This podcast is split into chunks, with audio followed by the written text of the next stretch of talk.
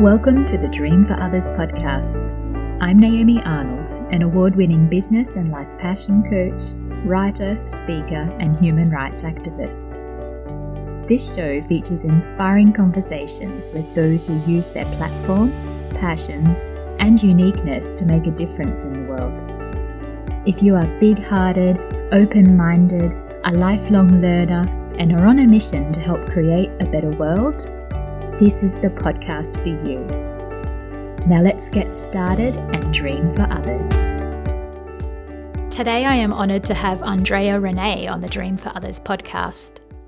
Andrea is a vision led facilitator and coach who believes that together we rise. She is deeply committed to doing her part in cultivating a world that works for everyone and does so by placing her work at the intersections of personal growth, social justice, and conscious business. As the creator of Coaching as Activism, she supports people doing transformative work to deepen their impact by taking a critical look at how their work and lives are connected to social change. As the co founder of Whole Self Liberation, she offers and uplifts practical tools, resources, and wisdom for those who want to make change happen in their lives and communities. As a coaching consultant, she works with entrepreneurs, businesses, and organizations that want to be more inclusive and impactful. Do so through their approach to leadership, marketing, and company culture. So I know that she will have a lot of wisdom to share with us today on how we can apply a social justice lens to our lives and our work. But before we get started, if you haven't heard already, we now have a philanthropic podcast project where Dream for Others listeners are joining forces to make a difference for as little as $2 per month.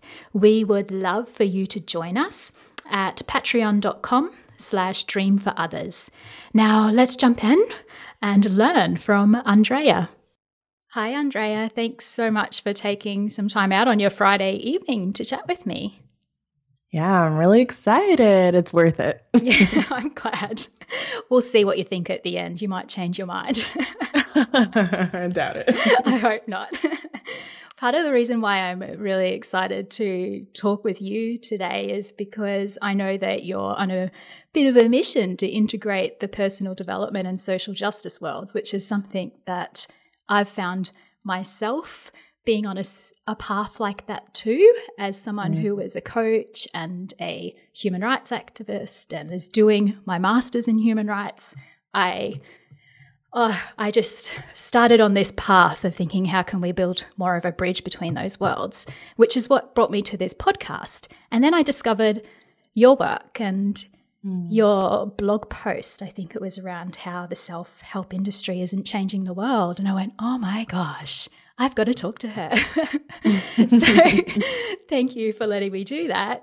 Um, but my question to start off is, especially for those who uh, haven't come across your work before, is you know, what is your story? How did you come to be doing the work that you're doing? And how did you end up being on this mission or advocating for integrating those two worlds? Yeah. So I mean, I, I kind of I mentioned this a little bit in the in that blog post about the self help industry. I grew up with a lot of self help resources around me because my dad is actually a coach. He's been a coach since I was maybe like three, um, and different kinds of coaches like executive coaching, career coaching, life coaching, relationship coaching. But he's always been involved. And so I grew up on Seven Habits of Highly Effective Teens and How to Win Friends and Influence People for Teen Girls and and things like that. Um, so I, I was just like constantly in this question, you know, of like how can I how can I express myself? How can I be my best self? How can I really like feel powerful?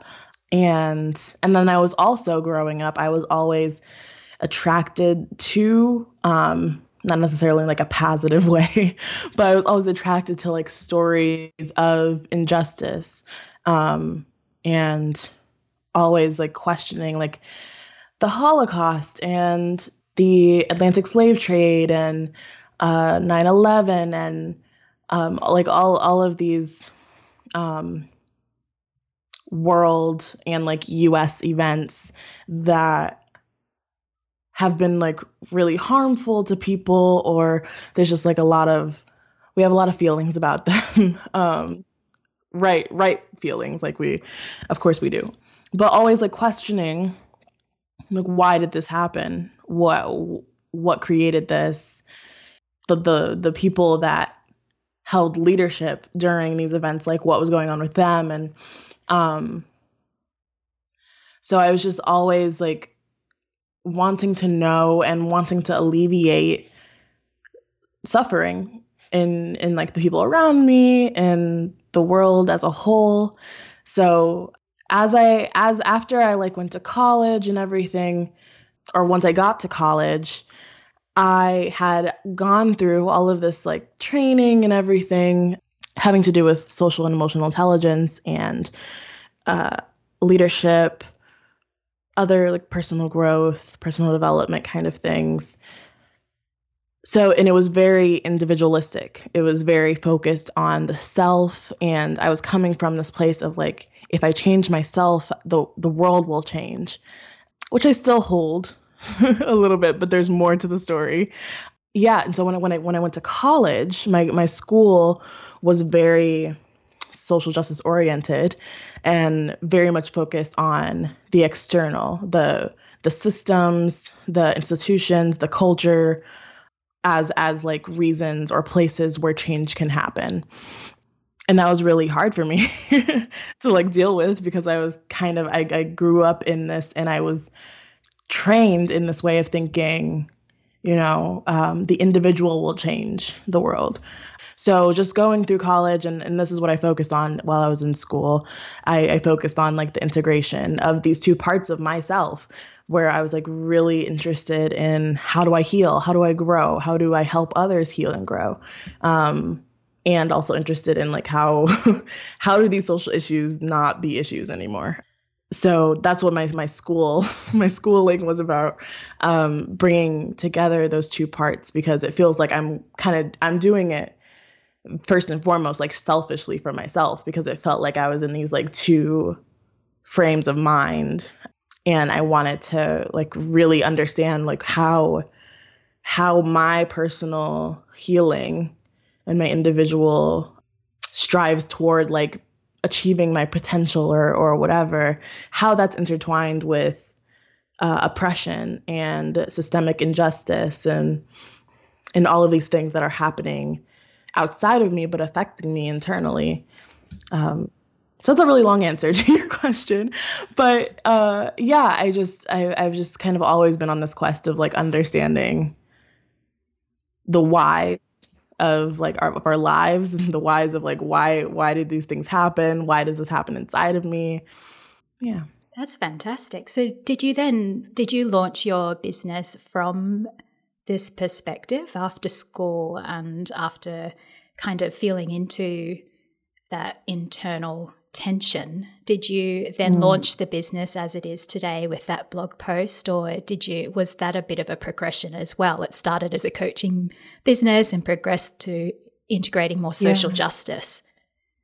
It was kind of a progression. I I I started coaching just like for free, but like having formal sessions when I was 19 like I didn't take the business really seriously until like last year, like 2016. Um, so, but I that that blog post came out in I think June of 2016, and that was like a huge catalyst for me because it, it went a little bit viral um, and connected me with so many people that were also doing or thinking about how oppression and um, injustice and things like are affected by or in touch with or connected with um, their work and their lives. But yeah, so I, I part of my work in school was also like looking at business, looking at entrepreneurship, especially online entrepreneurship, from this like social justice perspective as well. Like how can we do business without perpetuating harmful harmful ideas, harmful ways of being, um, and creating more harm while trying to undo the harm or or heal the harm. Uh, so that was also a part of my studies. So I, I started and like really launched my business while during my last year of college. And after I graduated, just like continued it. Yeah, wow. Because they're really uh, they're really complex things, aren't they? Where you need to keep multiple thoughts in mind um, and aren't easy to always articulate in a on a website or yeah. in a business model. Yeah, well, and my when I first started coaching, my it was not at all integrated with like social justice ideas or perspectives or principles. It was just very much like focused on healing and focused on um, emotions and and belief systems and, and things like that. But um, yeah, it has been like a huge uh, a huge progression, but it's also been more of like a like an unraveling yeah. of just like getting deeper because it's always been the same thing. It's always been about like people showing up for themselves showing up for their communities uh, in the way that's like most authentic to them. But i've just like it feels like I've both added layers and like taken away layers yeah. as I've like gotten more clear on what that what feels right for me in this like current moment in my life. Yeah.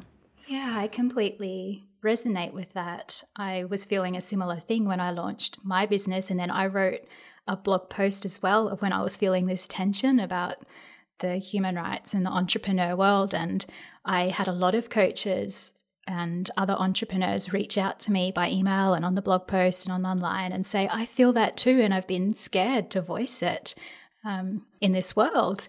And then that's when that deepening process just kept continuing, those layers, mm-hmm. as you said, and that unlearning and and change. Yeah. Mm-hmm. Yeah. I mean, it, it was so like writing that post for like the post itself like came out of me pretty pretty quickly. Like I think I just woke up one morning at like four o'clock in the morning and and it just kind of like flowed out of me. Mm. Um but the the posting of it and and the reaction that it got was like super vulnerable and raw for me. But it was also like that i got that response too of like people being like oh my gosh yes like you put it into the exact words that i've been like trying to to come up with myself. So it was really affirming to know that like i wasn't the only one. Yeah. Um, but it was still like also very vulnerable for me because there's so many so many eyes on it. Yes. that I didn't expect at all. Yeah. so, yeah. I'll include the link in the show notes so people, if they haven't read it, can go and see what we're talking about. Mm-hmm. Yeah. The other thing you mentioned in, I think, in that same post was around mixing business and politics. And I mean, mm. this is mm. something that I've been as well uh, I think I have a real I don't know, I rant about it quite a bit because mm-hmm. we've we've kind of been taught not to mix those things and that that's not the right thing to do, but I've always felt like that's protecting the perpetrators and not the victims and we and that business is different now. We have these platforms where we can have these conversations. Uh, so I'd just love to hear your thoughts on this, on mixing business and and and politics. Yeah, well, my my thought is that having a business is a political act. Having a life is a political yeah. is, is is like inherently political. Um, I think it I think it's an Angela Davis quote that says the personal is political. I and it, and it has been I've I've seen a shift and just knowing like where a lot of like old business practices were where it was very much like no don't don't bring politics in it it doesn't really make sense i think what's interesting is that as having a business has become more accessible it's made it more possible for people of like multiple marginalized identities to also have a business. There's still a lot of barriers to it, but it has made it more possible. And I think that has also influenced like the push for like l- let your business have a political piece to it and not politics in terms of um, like the the government and which party or which which governmental I- identity you have or like which person you vote for or you know whatever. But politics in terms of the way that we relate to each other in our communities and in our systems and the things that we are constantly interacting with on a daily basis everything is is political me being black and woman and from the US and how old am I? 22 and fat and uh whatever and you being a white woman and are you from are you in Australia? Yeah, I am. And having and being having this conversation on a podcast and knowing that this this conversation will be available to um, well, easily available to like anybody that has an iPhone. This is all like they're all there's all political aspects to all of this mm-hmm. because who gets to have an iPhone and how many black women get to be interviewed on podcasts and how many white women have podcasts. Mm. um, and and how often do people from the US get to talk to people from Australia and who has access to all of these things? Those are all political questions that i think is scary to ask because it's they're like they're big issues. But you know who gets to have a business what makes it possible for us for us to have businesses. There's a lot of things in there where like if i had a different upbringing or was either a darker shade of black or a lighter shade of brown like the there are so many things that would alter the way that I am now. So I think in in terms of the conversation of like should I bring politics into my business it's like you must because who are you serving who are the people that that you're serving if it's only a very narrow demographic of them being like white, uh, middle to upper class, from like the Western world, able bodied, cisgender. um, like if if if that's your demographic, then like yeah, it might be okay for you not for you not to bring politics, but most often you're you're serving a wide variety of people that have different various identities. Um, that and that affects their worldview it affects how they engage with whatever you're serving them with whatever products you're giving them or so it it really doesn't serve anyone as a business owner to not really look at these things and and look at what is what are the things that my customer or my client or the community that I'm wanting to serve what are they really dealing with? What are they um, wanting for their lives? And how does their identities impact that?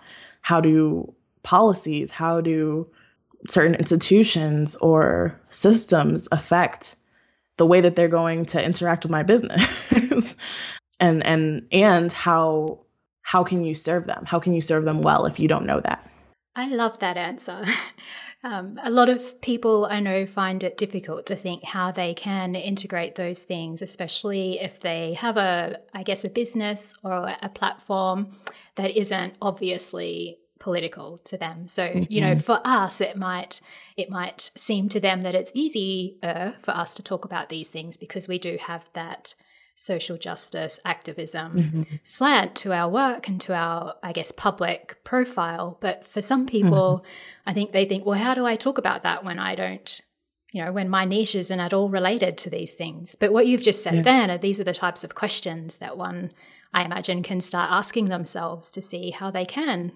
start to add this layer to their to their work and how they serve their people. Yeah, it's it's huge. And it is like it's it's a paradigm shift. so it's like I, I don't take it lightly, but it is something that I'm like really pushing for is like you don't have to necessarily talk all the time about current events or various injustices or or whatever but even if it's just in the background even if it's just in the way that you if you're like specifically if you have a product or a service that's that's specifically geared towards women. How are you defining woman? How are you what what is the the picture in your mind of what a woman is? And and what does that what is what does that really mean? What does woman mean?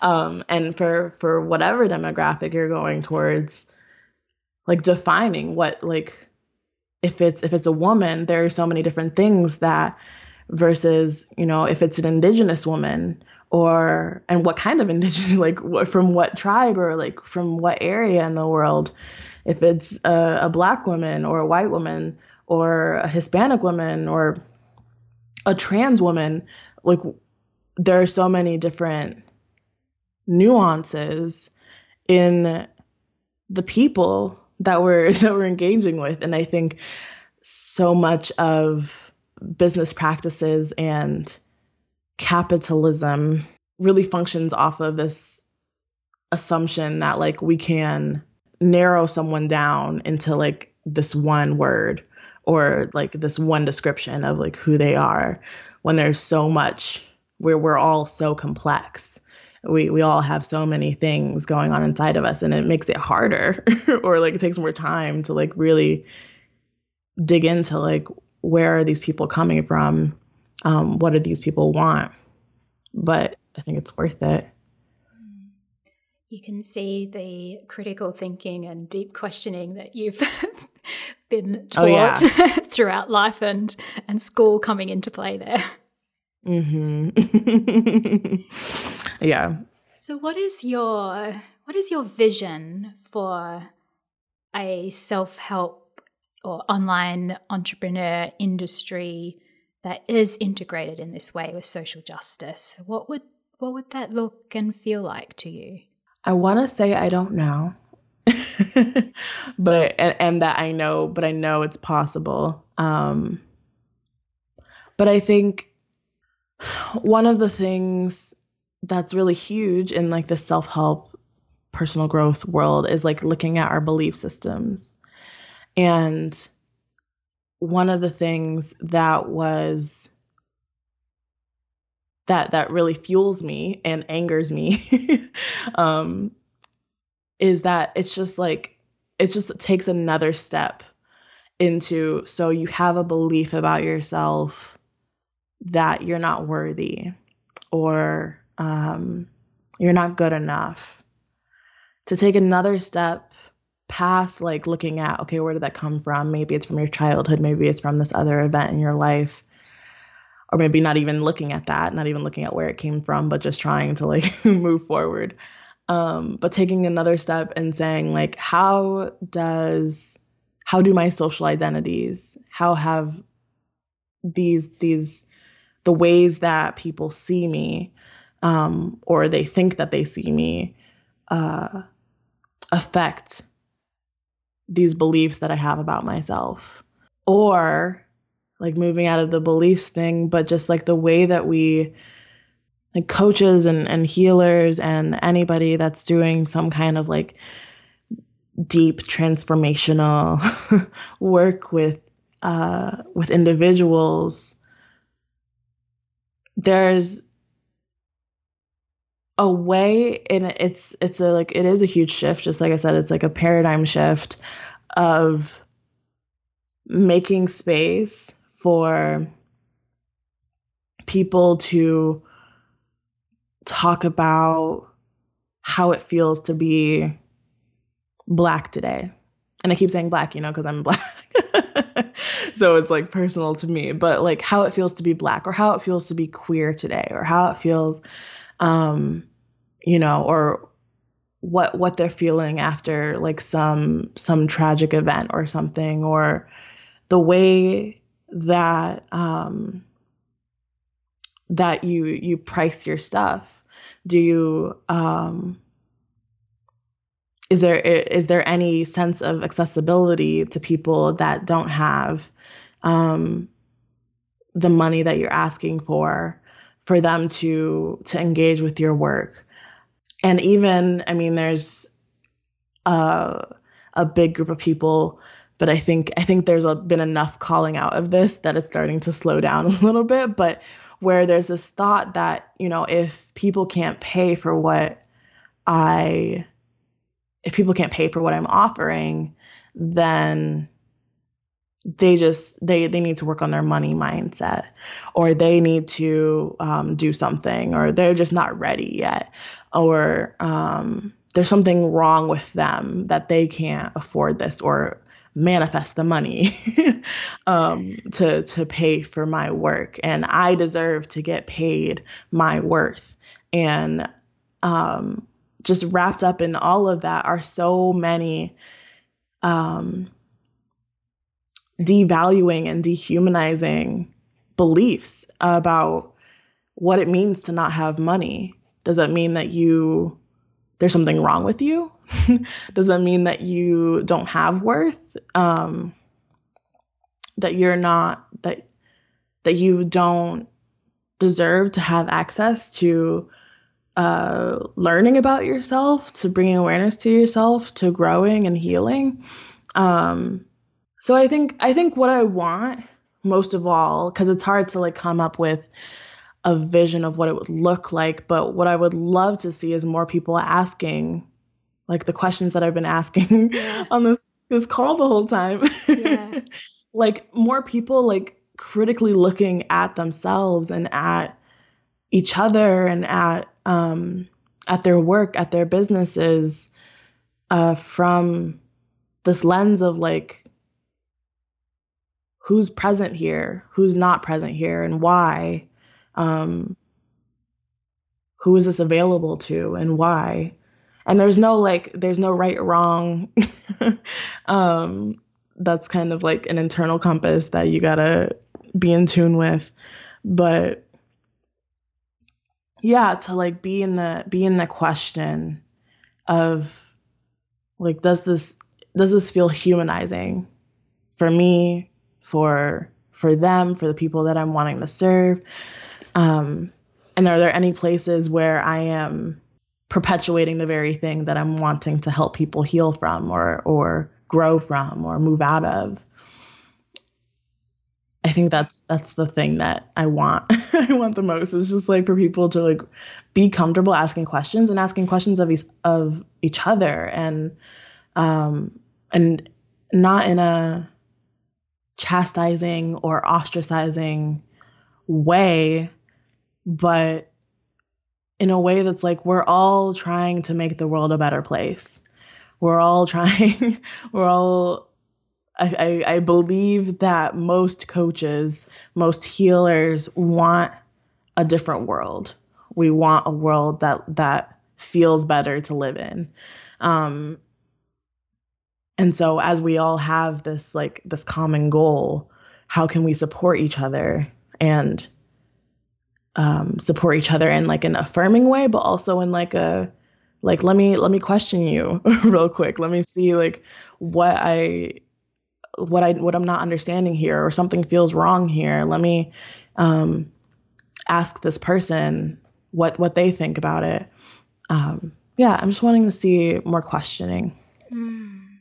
And it sounds like a different type of questioning than what many of us might be used to. It's a different mm-hmm. level of self inquiry that kind of requires a that lens of how we of society, a societal and collective type lens. And I, it also takes a shaking up of what we've been taught because we get taught yeah. particular methods and ways of doing things when it comes to business and marketing and when you ask the questions that you're asking and, and, that you've mentioned here today, that takes you to kind of shake that thinking up a bit and to unlearn things that you've learned before. And I know you talk about that too. When I was looking through your website, you talk about this unlearning thing that we have to do. Hmm. Yeah, I think that's just as important as learning. Yeah. is like the un like we have to. I think a lot of times when we're learning, we're if, if it's not something that's completely new to us, then we're we're shedding some things that we had previously thought we knew about something.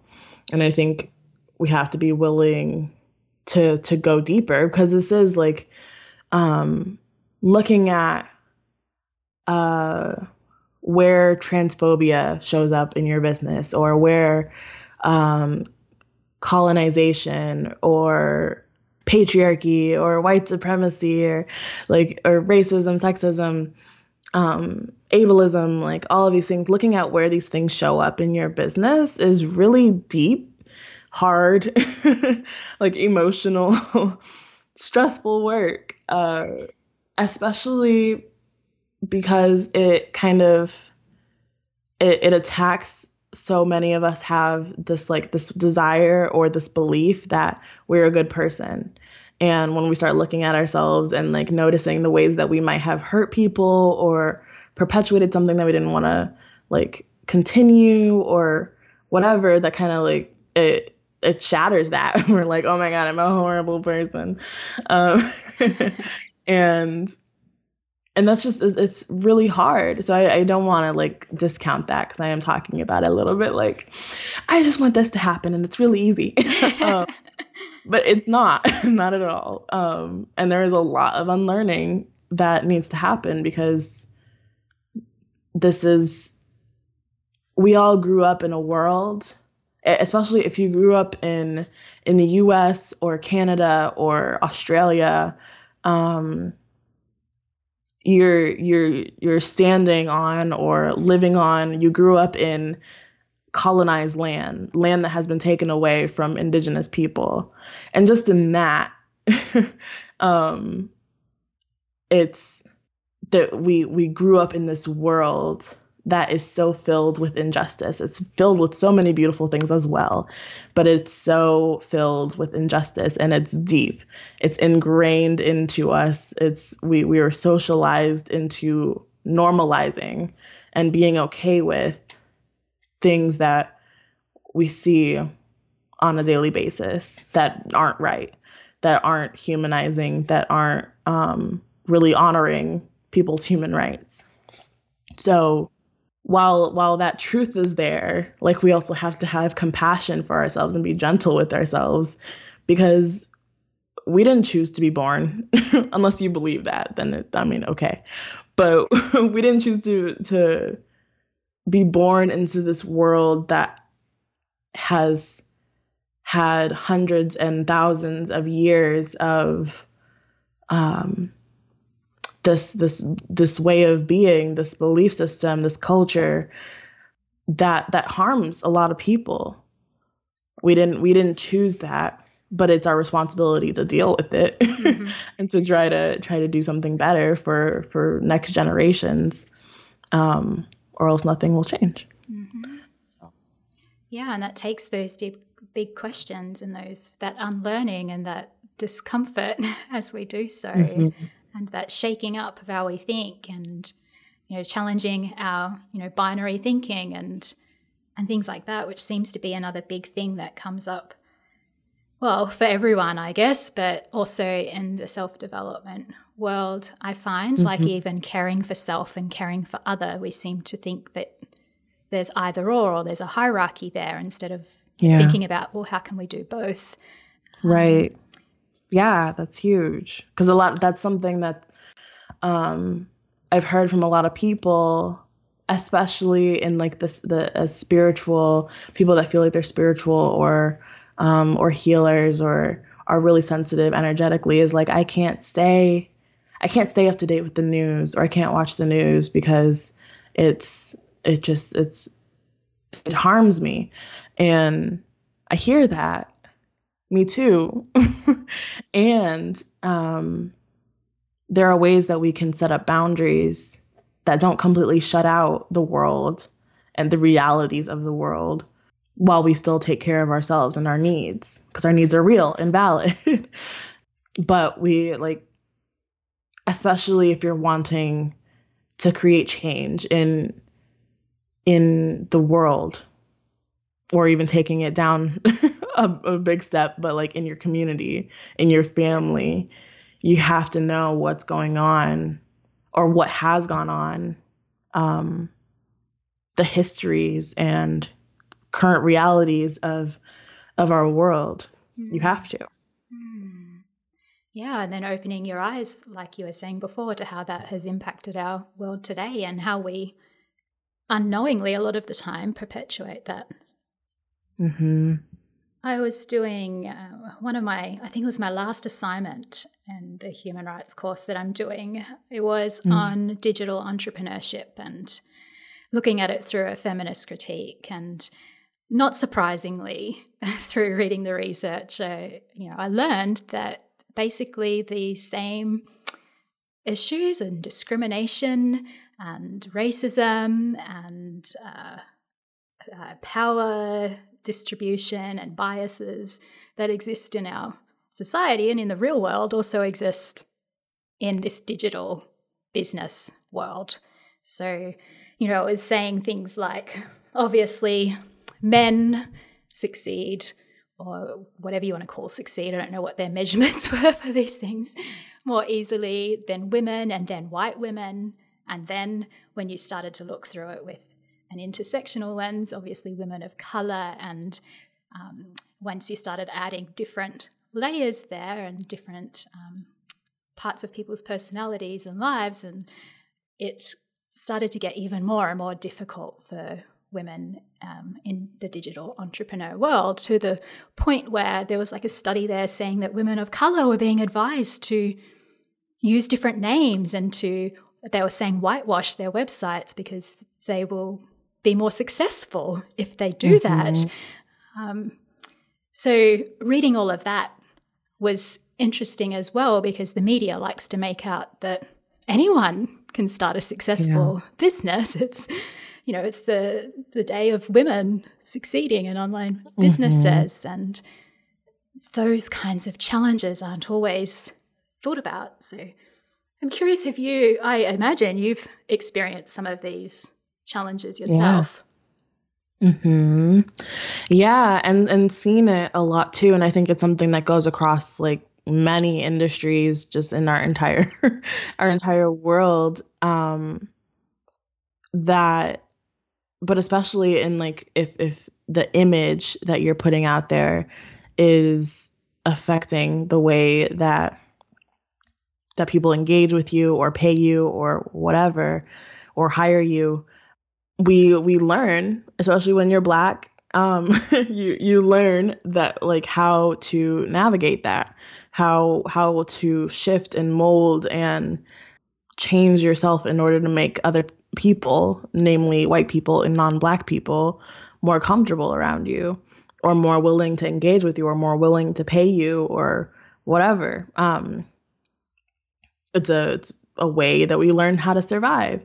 So definitely in the online world um not only is it like it's really hard if you're if you have like an online business or some kind of um thing that has an online presence if you're using like stock images it's really hard to find um free or cheap stock photos of people of color so with with that barrier in itself and then if you use that stock imagery it automatically because of the biases that we all hold but especially if it's if it's a white person looking at a, a website that has mostly people of color on it they'll be like oh no this isn't for me um just like the same way if I, if I was a woman and all I saw was men on something, I'd be like, nah, this isn't for me. um, so it's like real. These are real, real biases that like if you don't see yourself, then you'll think it's not for me. Just like if I, but actually, I was gonna say if I look at a, if I look at a website that has all white people on it, I might think it's not for me. But that's not necessarily true because we're taught when you're a person of color or you're black you're we're we're taught and socialized and it becomes a part of our way of being that we always like we can that we see ourselves in in white people or um, that we relate we we are taught to relate to white people because that's all that's that's been shown. Um we're making progress in the media and everything like things are things are gearing up. But for a hundred years we've been all we've seen is is is whiteness on screen. And so we it's normal for us to relate to it. So i might see a website and only see white people and not even notice that all i'm seeing is white people. I'll just be like oh yeah this sounds cool or or whatever. Um but the same uh, the scenario flipped around might not be the case. A white woman looking at a a, a website with mostly black and brown people on it might be like oh no this isn't what i like this isn't for me. With no like ill intent or um intention of harm but it's just our bias. If we don't see our if if the privileged the person with with more privilege or the person that has an identity with more privilege um doesn't see themselves somewhere then it it feels like it's not for them um so I've I've definitely seen like in the in the culture of Facebook groups and like online entrepreneurship watch um black women yeah, mostly black women um like post in in Facebook groups like sharing their content or sharing um something that they created, something that is uh like promoting something and watch them only get likes and comments and any kind of interaction mostly from other black women or other people of color in the group. But and see a white woman post something similar something on like a similar topic or whatever and get comments and likes from people of all races and and just like sitting with that and and being like oh, okay, so this is happening here too. Like it's just like even though we're all coming from behind a screen and we're not really in front of each other, our biases are still affecting who we choose to who we choose to follow, who we choose to to like their page, who we choose to um, to pay, or whose content we sh- we choose to share, uh, because it we just kind of graze over it. Um, so yeah, I mean, I think that's a huge thing that happens that that yeah that I've talked about before and like just pushing people to to look at their biases and or biases and see like where where are the places where because of whatever bias you have against whatever identity how that's keeping you from reading good content or connecting with someone that like maybe you're like kindred souls or um that's that's the thing about like bias. Like not only are there like really harmful repercussions that like you know people die because of our bias and the things that the beliefs that we hold about other people um people go to jail because of it. People don't get paid don't get supported institutionally um,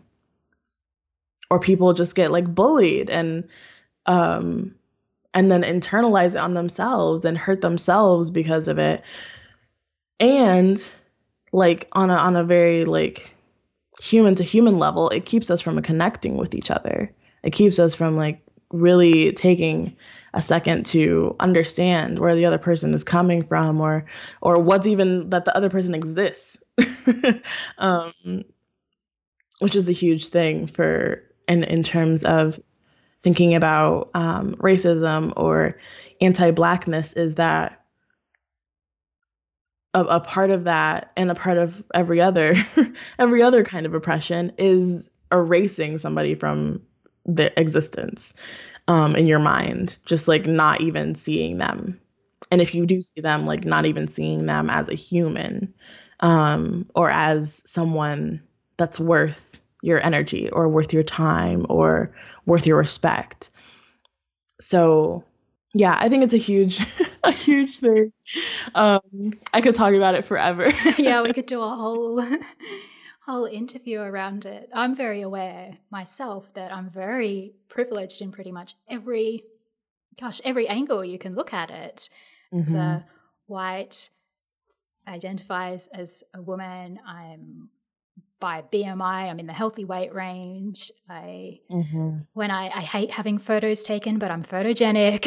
um, mm-hmm. So I, you know, I come from. I'm not rich, I'm not wealthy, but I have enough to pay for courses and to, mm-hmm. you know, if it's on a, even if it's on a payment plan, I can get photos for my website, and you know, I can afford to hire a coach, and mm-hmm. you know, I understand that I'm.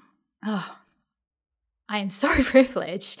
And so mm-hmm. I guess I personally try to ask try to ask some of those questions that you were asking before and I try to be more aware and I see all the time where my biases pop up and they're in really hilarious context sometimes. Well, not really, but mm. like I was at a um what was I at a it was supposed to be a debate.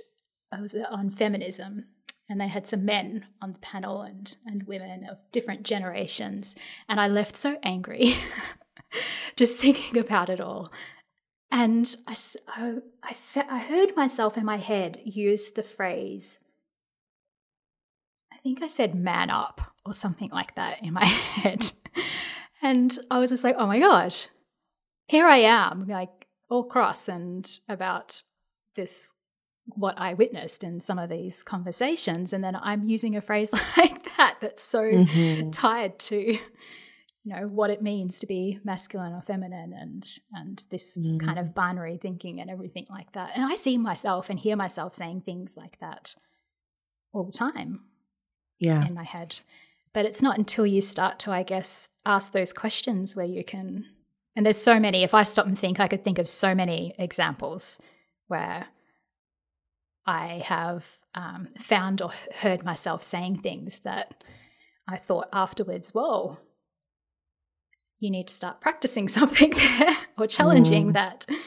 Mm-hmm. So I'm trying yeah. to do that, but I know that it's hard and for, you know, it does take you to, as you were saying earlier, the you do have to critically assess yourself and what you're doing and and you will forever find things that you can change and grow on. Oh yeah. Yeah, it's definitely lifelong stuff. Mm. Because no like whatever whatever age you're at now, like you have that many years of of things to unpack. like so there there is no no way to get to to enlightened or healed or perfect.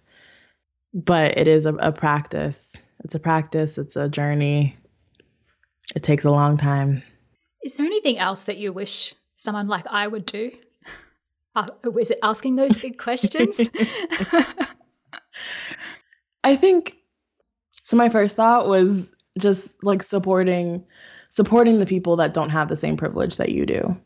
Whether that be in in everyday life or um, in in real life um going to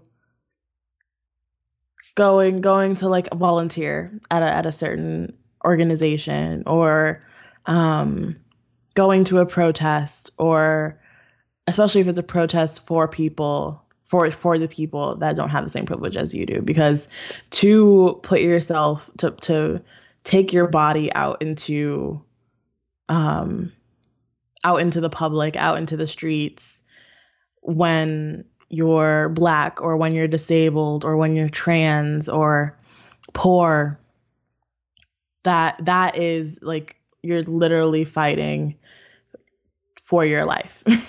Like you're you're literally putting your um, your safety on the line. And the more that people um, that are that are privileged in whatever way, whether it's like pe- black white people going to a Black Lives Matter protest or um, able-bodied people going to a protest for disability rights or um, men going to a protest about reproductive rights or you know what whatever it is that makes it and we saw it we saw it with the the women's march um if if if that if those marches had been especially in the US and coming from a US perspective if those marches had been all black women um fighting for the same rights that that that you know um that they were actually fighting for the the protests not or not the protests because people don't even think of it as a protest really um, but the march would have gone completely different um, because you see it when the the way that police interact with black lives matter protesters um, was completely different from the way that police interacted with women's march protesters um, because there were so many white women there there were so many um, people that in our culture we don't see as threatening. We don't see as, oh, they're going to start a riot. They're going to, um, you know, create some kind of harm in the city.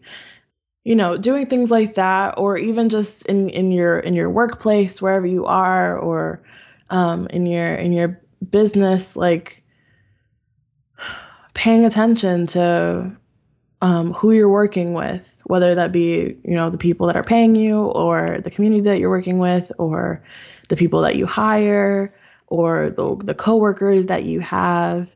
Um, just paying attention to like who who is who's here and who's not and and why um my friend Toy wrote this post about um, black women that went uh, went around Facebook a lot and got a lot a lot of harassment from from white men um, where she was asking I think specifically white people to look at or just to like constantly ask the question where are the black women? So when when you're in a boardroom where are the black women? When you're um, at a protest, when you're in the grocery store, when um, when you're just doing everyday things wherever your wherever your day takes you, asking where are the black women, where are the indigenous people, uh, where are the Latina women, where are the Latinx people, uh, where are the trans people. So yeah, asking those questions, supporting those people, and also like paying like when when you have multiple marginalized identities meaning that like the the identities that you hold um more than two of them or more than one of them are under supported and undervalued it's it makes it as much harder to make money to to to get to a place where you can support yourself or support your family. So, yeah, any chance you have, throw some money towards towards like towards marginalized um, communities, whether that's an organization or like specific people that maybe you learn a lot from, or or that don't do anything for you, but you know that maybe they're going through a hard time or something, or you see a GoFundMe or a YouCaring page for um, for someone who doesn't have the same privilege that you do, like sending some money their way. Um, or sending that if you don't got money, send, sending it to somebody else that does have money. Yeah. Yeah. It's when you have that kind of conscious filter, or I guess looking for ways and questioning ways that you can do that when so many things come up. Um, like even that, the questions that you were sharing that Toy shared in that post, which I saw, is looking at your own Facebook page and asking that question, mm-hmm. and looking at yeah. your podcast guests and asking right. that question, and looking at who you're supporting in your likes and shares. Um, gosh, even when you look at it through an online lens, there's so many things there, and and then in real life as well, obviously. Um, mm-hmm. There's just so many things that we can be doing when you consciously apply that thought there. Yeah. What do you say to women of color uh, who or women who don't fit that mold that we were talking mm-hmm. about? That is easy, easier. I know all businesses and whatnot have challenges, um, mm-hmm. but what what do you say to women who are experiencing these problems uh, when it or challenges mm-hmm. when it comes to building a business where there is that tension of wanting to really be you and yeah. but then being told that you can't in order to succeed. Yeah. How, yeah. Do you have anything you'd like to say to them if they're listening? Yeah. One thing is like realizing for me, for me realizing like, oh, this this racism thing, like it happens online too. Like it's affecting the way that people engage with my work was painful for me. And I think just being being black in this world as a whole is painful. So like one just like allowing space for you to feel that pain. Um it can feel even if you're not black, if if you're a, a person of color um of any shade, uh allowing yourself to like have the pain of like what it means to be you in this world. Um, and then also like finding other people, finding community that get where you're at, get where you're coming from, get what your goals are, um, that are also going through similar things. I think because like one one thing in our in our Western culture is that you have to do it all alone and and success looks like you getting to the top of a mountain and being like I did this, I'm self-made, I'm I created this. And that's not true at all. Um, and so leaning on your community or actively seeking out community um, that would understand you. Um, that's that's been huge huge, huge, huge for me. Um, yeah, and then I think just like just just be unapologetically you. And that goes out to all women in business, but especially to, to women of color and to black women. Um, do do your best to both like to both get your money and to to be who you are in your business. Because I think when we see that, when we see that, or, and when we know, so many of us know inherently that if I show, if if my website has pictures of me all over it, like when white women come to it, or um, people of other races that aren't black come to it, they they might not think that it's a place for them. Like we know that and then we we think okay so let me change myself a little bit. Let me change how i'm showing up what i'm saying so that more people can come in and so that i can make more money which is a real thing because we have to make money. But try to find a good balance of like being who you are and bringing in money in an authentic way yeah, and then as you said, having that support while you go through that, I imagine, challenging balance. Mm-hmm. Yeah, and not beating yourself up if you feel like you haven't, I guess, always stuck true to your integrity there, maybe. Yeah. Mm-hmm. Definitely.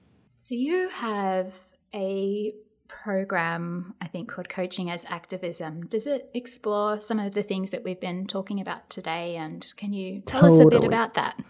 yeah, yeah. So that program is is specifically for people that are coaches or healers or do some kind of transformative work with one-on-one with with individuals or in group settings.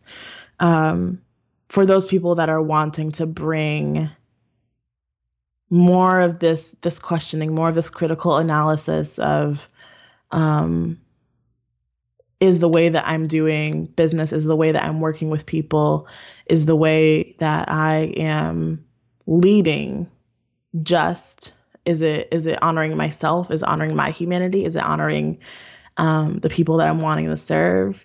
Is it honoring their humanity? Um, and really taking a look at like all of the the the, the really intricate places where um, these these mindsets, these harmful and like toxic ways of of interacting with the world, how they show up in ourselves and in our work.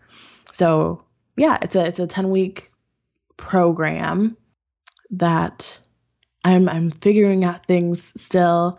That's the thing about business is like things change and and things like change and shift and and yeah. grow.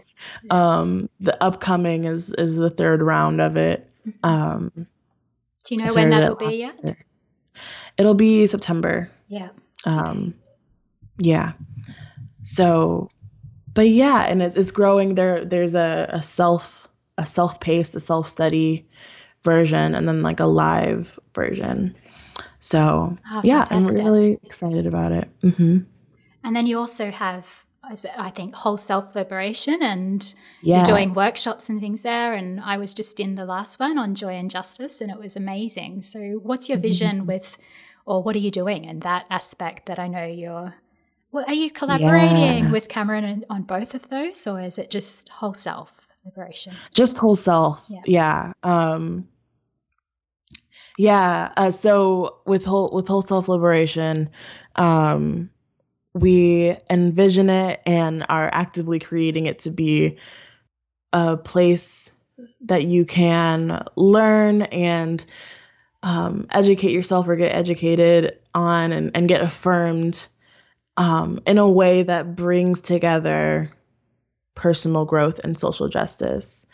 So we really want it to be an educational resource for people to to look at themselves um, and to bring more awareness to themselves while also paying attention to the world around them in service of you know creating a better world. So offering a lot of tools that help us unpack and unlearn and release uh, those those like toxic and harmful and dehumanizing messages that we learn about ourselves and each other. So yeah, we're working on um, putting out workshops, and we're going to have a a weekend retreat slash training uh, in October in San Francisco, California. Um, yeah, and we're really wanting we're wanting that to grow and to be a place where people can can can have support to unpack these things because we saw that that didn't really exist. There was a lot of naming, um, naming the problems, naming what's out there, um, and what's within us, but not a lot of support in okay so i know that the world is messed up i know that there are some things within me that like is is helping to sustain this messed up world uh, but not really offering space or or resource to be able to okay, so like what do I do now? How do I how do I move out of this? How do I get into a a space or a way of being or a belief that is more liberating, that is more humanizing. So yeah, it's it's a new thing that that um, I'm co-founder of, and, and Cameron Aaron is the other half of it so yeah, we're we're hoping that it continues to grow, and we're so excited to have you in the workshop. It was amazing, and I'm really looking forward to the next one and seeing what comes next and joining in on the community calls. And as you can probably tell, I have a lot of questions around these things and uh, within myself and mm-hmm. and um, and that I see as well out there. So it's an amazing community and mission that you're you're both on there. Thank you. So, how else can we, those who are listening, support you and your work? It's through checking out those things that we've just talked about, and I'll share those links as well in the um, show notes. But what else yeah. is coming up for you, and how else can we support this work that you're doing that is so important? Mm. You know, those are those are the two major things that are that are happening in my world. I mean, I also have I guess there is another thing. I also have um, a podcast that's called Liberty, um, and it's about it's about liberation. It's about the process that that so many of us go through of getting free and the the process of like realizing oh this thing is holding me back from like really really being me really um connecting with other people. So let me get free from it yeah. and and constantly being in that cycle. So i'm like i'm on that show. I'm interviewing a lot of um different people people that are doing work in different ways but that integrate a vision for collective liberation, whatever that looks like. And so asking them like what is that vision? what what is the vision of of the world that you have? Um, and then unpacking that and and what does it mean to to be free, to to get free, to um, create more freedom. Fabulous. So yeah. I'll include that link in there as well and also download it and listen for myself. I'm glad you remembered and mentioned it. yeah. So with um I guess I'll I'll give you the links and yeah, um and you can link to it. Awesome. I'll include those in and as well as the posts and and even some of the Facebook posts that we mentioned and, and things like that. I'll include them all in the show notes so people can find them easily. But otherwise, thank you. Thank you for chatting with me. I know we've gone over time and it's getting late there. So thank oh, you no, okay. so much. This is so good. Thank you. Thank you for listening to the Dream for Others podcast. If you want to connect with like minded people who are passionate about using their platform, passions, and uniqueness for social good, head on over to Facebook and search for our private group called the Dream for Others community. For episode notes, further inspiration, and access to my award nominated free resources, please visit naomiarnold.com. And if you enjoyed this episode, I'd appreciate if you'd please subscribe, leave a review in iTunes, and share it wide and far. Let's continue to dream for others, and I'll talk to you soon.